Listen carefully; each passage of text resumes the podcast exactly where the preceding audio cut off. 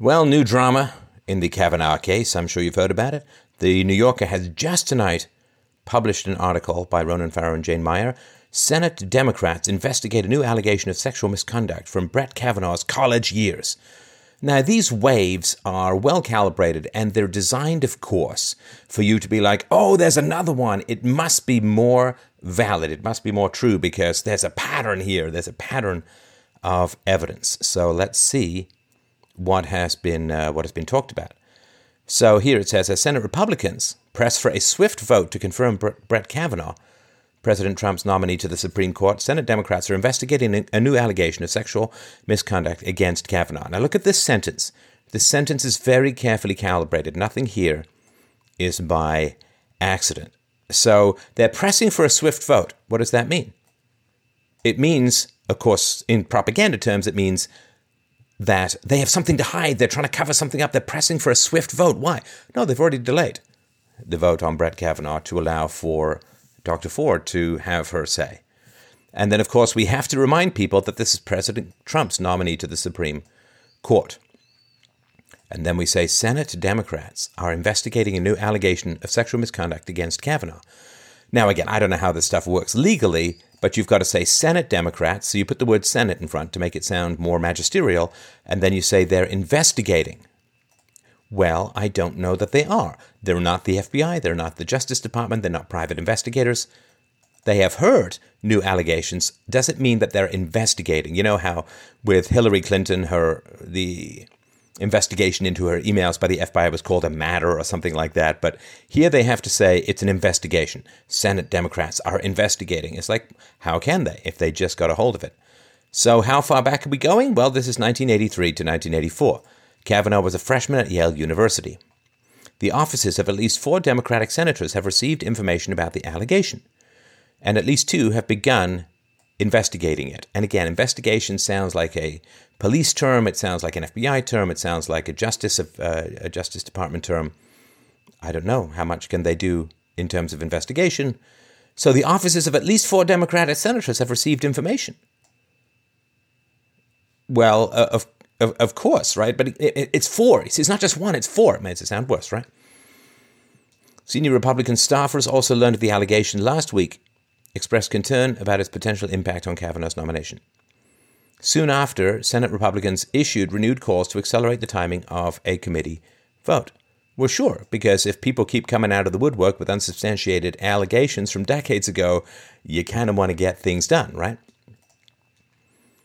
The Senate, the Democratic Senate offices reviewing the allegations believe they merit further investigation.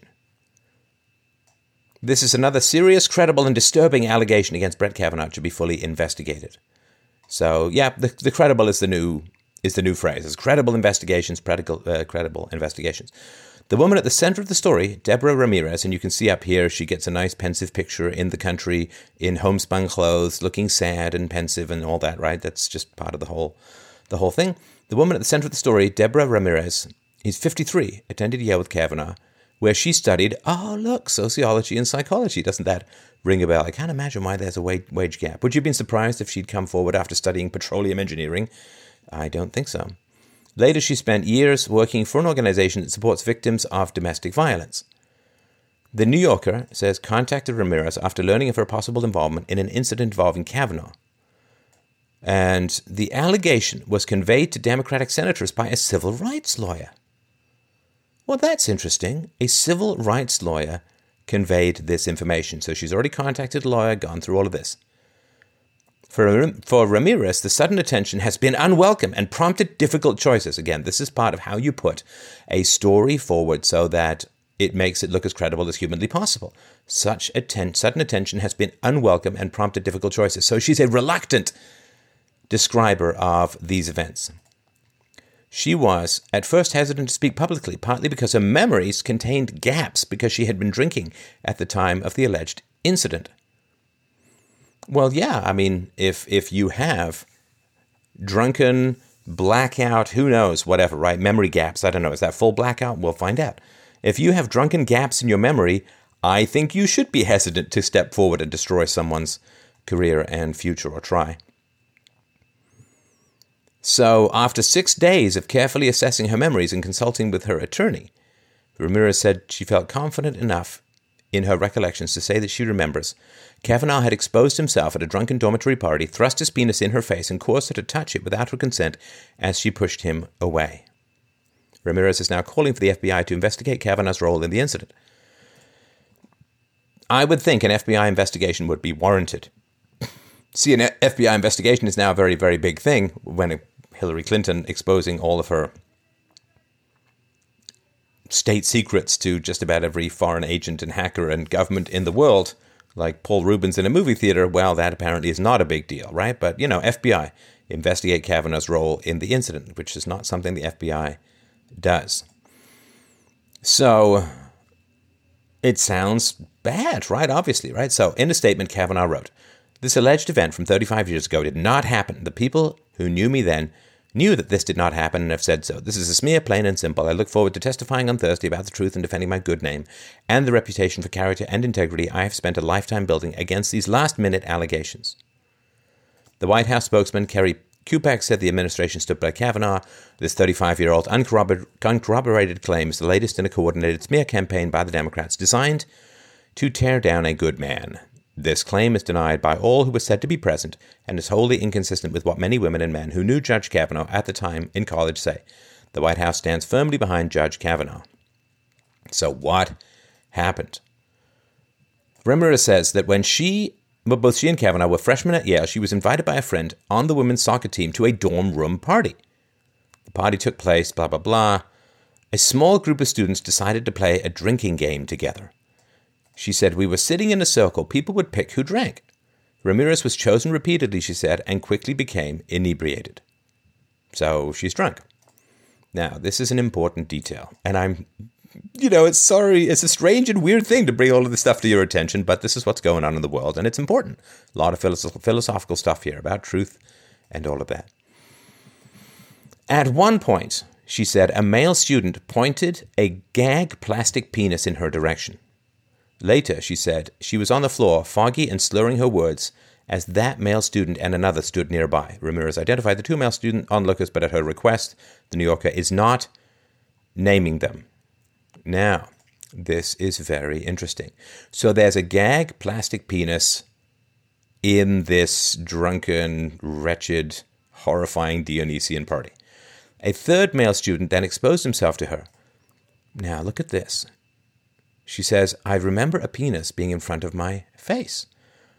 She said, I knew that's not what I wanted, even in that state of mind. She re- recalls remarking, That's not a real penis. Look, gag plastic penis. Not a real penis. Ha! Huh. I say again, things I never thought I'd say on this show. Gag plastic penis that's not a real penis. So she's drunken. Uh, she's drunk to the point where she is uh, um, slurring and foggy and all kinds of stuff, right? She's on the floor. She's so drunk, she's on the floor, foggy and slurring her words. There's a gag plastic penis around, and there's a penis in front of her face. The other students laughing at her confusion and taunting her, one encouraging her to kiss it. Now, is it a real penis or is it a gag plastic penis as we see above? Well, she says that's not a real penis. I mean, she says it right here. She said that she she pushed the penis, the person away, touching it in the process. So she touched this thing that's not a real penis. That she says. Ramirez, who was raised a devout Catholic in Connecticut, says she was shaken. I wasn't going to touch a penis until I was married, she said. I was embarrassed and ashamed and humiliated. So she is a devout Catholic, but not so devout that she's going to refrain from engaging in drunken, brawly kinds of drinking games with a bunch of men in an unsupervised, unmarried young person area. So to go on, she remembers Kavanaugh standing to her right and laughing, pulling up his pants. Brett was laughing, she said. I can still see his face and his hips coming forward like when you pull up your pants. Now, again, I wasn't there, of course, right? Thank heavens. So what do we got here? We got our gag plastic penis, and then we have her saying that's not a real penis, and then he's pulling up his pants. Now, is he pretend? Let's say that it occurred in some manner in which she describes. Is he pretending this fake penis was his penis, pretending to pull up his pants? Who knows? Now, here's a nice, convenient incident. She recalled another male student shouting about the incident. Somebody yelled down the hall, Brett Kavanaugh just put his penis in Debbie's face. She said it was his full name. I don't think it was just Brett. Ah, I see. It was his full name. That's a statement of absolute certainty. I don't think it was just Brett. And I remember being I remember hearing and being mortified that this was out there. Hmm. It was his full name, statement of certainty. I don't think it was just Brett, statement of uncertainty. Right next to each other. So, Ramirez acknowledged that there are significant gaps in her memories of the evening, and that if she ever presents her story to the FBI or members of the Senate, she will inevitably be pressed on her motivation for coming forward after so many years and questioned about her memory given her drinking at the party. And yet, after several days of considering the matter carefully, she said, I'm confident about the pants coming up and I'm confident about Brett being there. Okay, let's see. Let's say those two things are true. I'm confident about, so he was pretending or was in fact pulling his pants up, and Brett was there. The pants coming up and Brett being there. Well, these two things are not identical. Pants could be coming up, could be some guy pretending to pull up his pants or pulling up his pants. So Brett was at a party and pants were coming up. And Brett was at a party, if all of this is true, where a gag fake penis was present, already admitted to, and she says that what was held in front of her or what showed up in front of her was not a real penis. So that seems important. Ramirez said that what has stayed with her most forcefully is the memory of laughter at her expense from Kavanaugh and the other students. It was kind of a joke, she recalled. And now it's clear to me it wasn't a joke. Hmm. Now, this is another very interesting statement. She says, it was kind of a joke. So there's a gag penis, there's a plastic penis, or some sort of dildo floating around. And then, lo and behold, what happens? Somebody says, uh, kiss it, and waves something in front of her, and she says it's not a real penis. It was a kind of a joke she recalled. And now it's clear to me it wasn't a joke. What does she mean by that? Now it's clear to me. Now, after 30 odd years? Now, after she sat down with a human rights lawyer? Now, when the full weight of the Democratic establishment is trying to prevent Kavanaugh from being nominated to the bench of the Supreme Court? Now it's clear to me it wasn't a joke.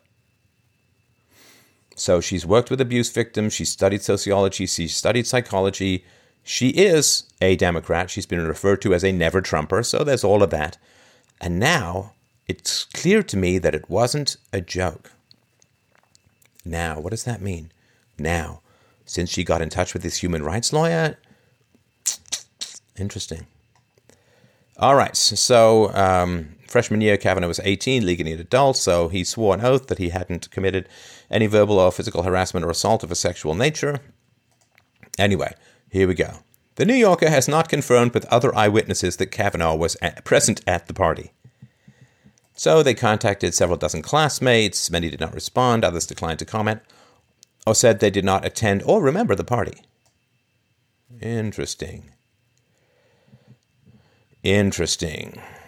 So, a classmate of Ramirez's, who, designed, who declined to be identified because of the partisan battle over Kavanaugh's nomination, said that another student told him about the incident either on the night of the party or in the next day or two. The classmate says that he is 100% sure that he was told at the time that Kavanaugh was a student who exposed himself to Ramirez. He independently recalled many of the same details offered by Ramirez, including the, that the, a male student had encouraged Kavanaugh as he exposed himself. So here's the thing again, I don't know what happened, but if there is already a gag plastic penis floating around. You know how these tales grow in the telling. You know how drunken stories grow in the telling. You know, like they'll do oh, these things happen, these wild things happened, and if you were actually there. So it could be that somebody waved the gag penis in front of her and said kiss it or something and, and everybody was laughing and joking and it's coarse humor and it's gross humor and it's a nasty situation but it's not the same as sexual assault. It's not the same as exposing yourself. So it could be that somebody saw it across the room and thought it was an exposure when in fact it was the um, the dildo, the, the plastic penis being waved around. Who knows? Who knows? Who knows? So the classmate, uh, he says, uh, I've known this all along. It's been on my mind all these years when his name came up. It was a big deal. So if one person remembers it with 100% accuracy, where is everyone else? So here we go. Another classmate overheard soon after the party a female student tearfully recounting to another student an incident at a party involving a gag with a fake penis, followed by a male student exposing himself. Again, was it the fake penis that was being waved around? Did somebody pretend to put the fake penis in their pants, have it come through their zipper, and pretend that it was their real penis? Again, that's. I went to a couple of parties uh, in the past. Nothing like this, of course. I mean, we were much more discussing Dostoevsky because that's, I guess, the kind of person that I was. But when this kind of stuff occurs, if there's a fake penis floating around, maybe somebody stuck it through a zipper and it pretended it was his penis, and uh, other people saw it and said, "Oh my gosh, he exposed himself! Oh my gosh!" Right? All right. Ramirez told her mother and sister about an upsetting incident at the time, but did not describe the details. Two, either due to her embarrassment. I think the two is uh, to either. I don't know. Oh, to sorry, to either of them. Sorry, it's a bit of an awkward sentence as I read it did not describe the details to either due to her embarrassment. So, yeah, there's no, uh, there's no, uh, no confirmation, right? So other people say, uh, I don't think Brett would flash himself to Debbie or anyone for that matter, and why he thought Ramirez was making the allegation. He responded, "I have no idea." Well, I mean, everybody knows why the what the motivation for making such an allegation is, which is that you'll be a hero, you'll get speaking gigs, you'll get a book deal, you'll get, you know, I mean, uh, Anita Hill is still getting speaking gigs and, and is on TV and so on, right? So you get to be a hero to the, you know, 20 to 30% of people who think that Trump is literally Hitler and will cheer you even if they think your story is false because you're stopping Hitler from appointing Goebbels to the Supreme Court or whatever nonsense that they're thinking about. So, yeah this is a big challenge. In a statement, two of these male classmates who Ramirez alleged were involved in the incident and three other classmates disputed Ramirez's account of events. We were the people closest to Brett Kavanaugh during his first year at Yale. He was a roommate to some of us, and we spent a great deal of time with him, including in the dorm where this incident allegedly took place. Some of us were also friends with Debbie Ramirez, blah, blah, blah. We can say with confidence that if the incident Debbie alleges ever occurred, we would have seen or heard about it, and we did not. The behavior she describes would be completely out of character for Brett. In addition, some of us knew Debbie's long knew Debbie long after Yale, and she never described this incident until dun, dun, dun, Brett's Supreme Court nomination was pending. Editors from the New Yorker contacted some of us because we are the people who would know the truth, and we told them we never saw or heard about this. So, a former friend who was married to the male classmate alleged to be involved said of Ramirez, This is a woman I was best friends with. We shared intimate details of our lives, and I was never told this story by her or by anyone else. It never came up. I didn't see it. I never heard of it happening. So, yeah. She's a registered Democrat, blah, blah, blah, not politically motivated. She works towards human rights, social justice, and social change and you know exposing yourself to a woman would be um, against the law. So i don't know. Here's the thing too you know i mean obviously you don't get to where kavanaugh is without being a hugely ambitious kind of fellow. Do you think that he would risk all of this even when he was younger? For what? For nothing. So anyway uh, you can read the whole article. And uh, it's interesting and it's worth having a look at.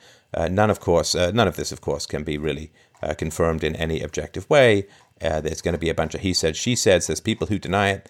There is, you know, the New Yorker has not confirmed with other eyewitnesses that Kavanaugh was present at the party. So, I mean, once again, we've got Keith Ellison, the the black Muslim Democrat, who has had a number of ex girlfriends accuse him of physical and verbal abuse. There are um, medical records. There are pictures of these people together. Uh, there are, she says, she's got texts. Uh, there are um, a nine one. There's at least one nine one one call to corroborate. So there's tons of evidence for this kind of stuff. Nothing happens. This is just the will to power. The Democrats have the will to power. The Republicans are, again, still trying to be the honorable guys, the good guys, and they are the Charlie Brown with the Lucy and the football. And the football is, well, this immoral stuff is happening. Oh, well, we've got to look into it. It's just a will to power thing. It's just a will to power thing. This is something that uh, Cernovich has, has, pointed out that uh, Sean Hannity won't even approve, doesn't even like boycotts. I mean, there won't be organized, ferocious, or even mild boycotts of people who support the leftist causes, whereas so they won't boycott uh, I've talked about social ostracism as a way of dealing with the left, and I get shouted down all the time. Oh, it's terrible. It's cult like. You you got to accept people with differences and so on. It's like they're playing to win. You understand? They're playing to win, and when they win, civilization loses. These are leftists. These are hard communists. These are socialists. These are people who are going to put people in camps if and when they win. And right now, they are winning because they're willing to do stuff like this. They're willing to derail the presidential power to appoint a Supreme Court judge. They're willing to put these kinds of stories out there. They're willing to do whatever it takes, as they often and repeatedly say, they're willing to do whatever it takes to win. And this nobility of demise, this nobility of decline, you know, we, if they're called conservatives, I guess the big question is what the hell have they conserved? They keep losing. There is a will to power on the part of the left. It is the eternal battle between those who just won't leave other people alone and those who want to be left alone to get on with their lives. Trust me, they will not let you get on with your lives. They will keep coming from you until you have no life left at all. So it's time to push the hell back.